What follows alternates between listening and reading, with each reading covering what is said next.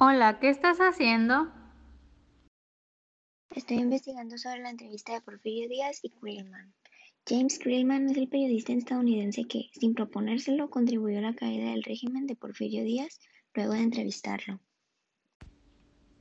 Oh, creo que oí algo sobre eso. Sí, Porfirio Díaz ya no quería justificación alguna para continuar en el poder.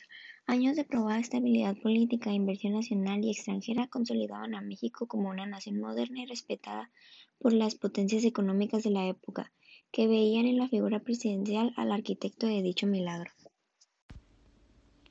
Seguro que el país estaba en paz. También oí que el gobierno censuraba publicaciones y encarcelaba a sus críticos más reacidos. Claro, no había libertad de expresión. Sin embargo, los años pasaban, los planes para el retiro se postergaban indefinidamente, y era innegable que Porfirio se hacía viejo.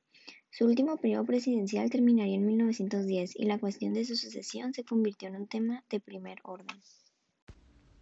Pero Krillman, ¿qué tiene que ver en todo esto? Es en este contexto que el periodista estadounidense James Krillman realizó a Díaz una entrevista que sin saberlo contribuiría al derrumbamiento del régimen.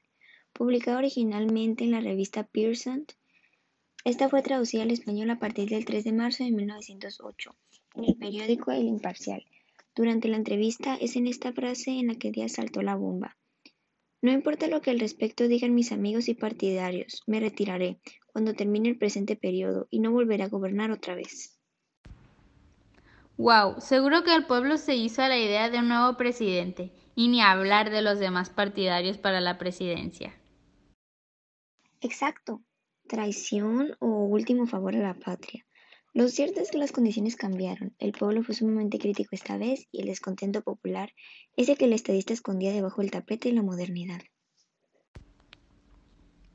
Y esto se reflejó en manifestaciones por diversas regiones del país que terminaron por articular un movimiento armado encabezado por Francisco y Madero. El régimen se derrumbó en buena parte por una promesa incumplida. Por esto es que la entrevista generó un sentimiento de esperanza en el pueblo seguida de la decepción.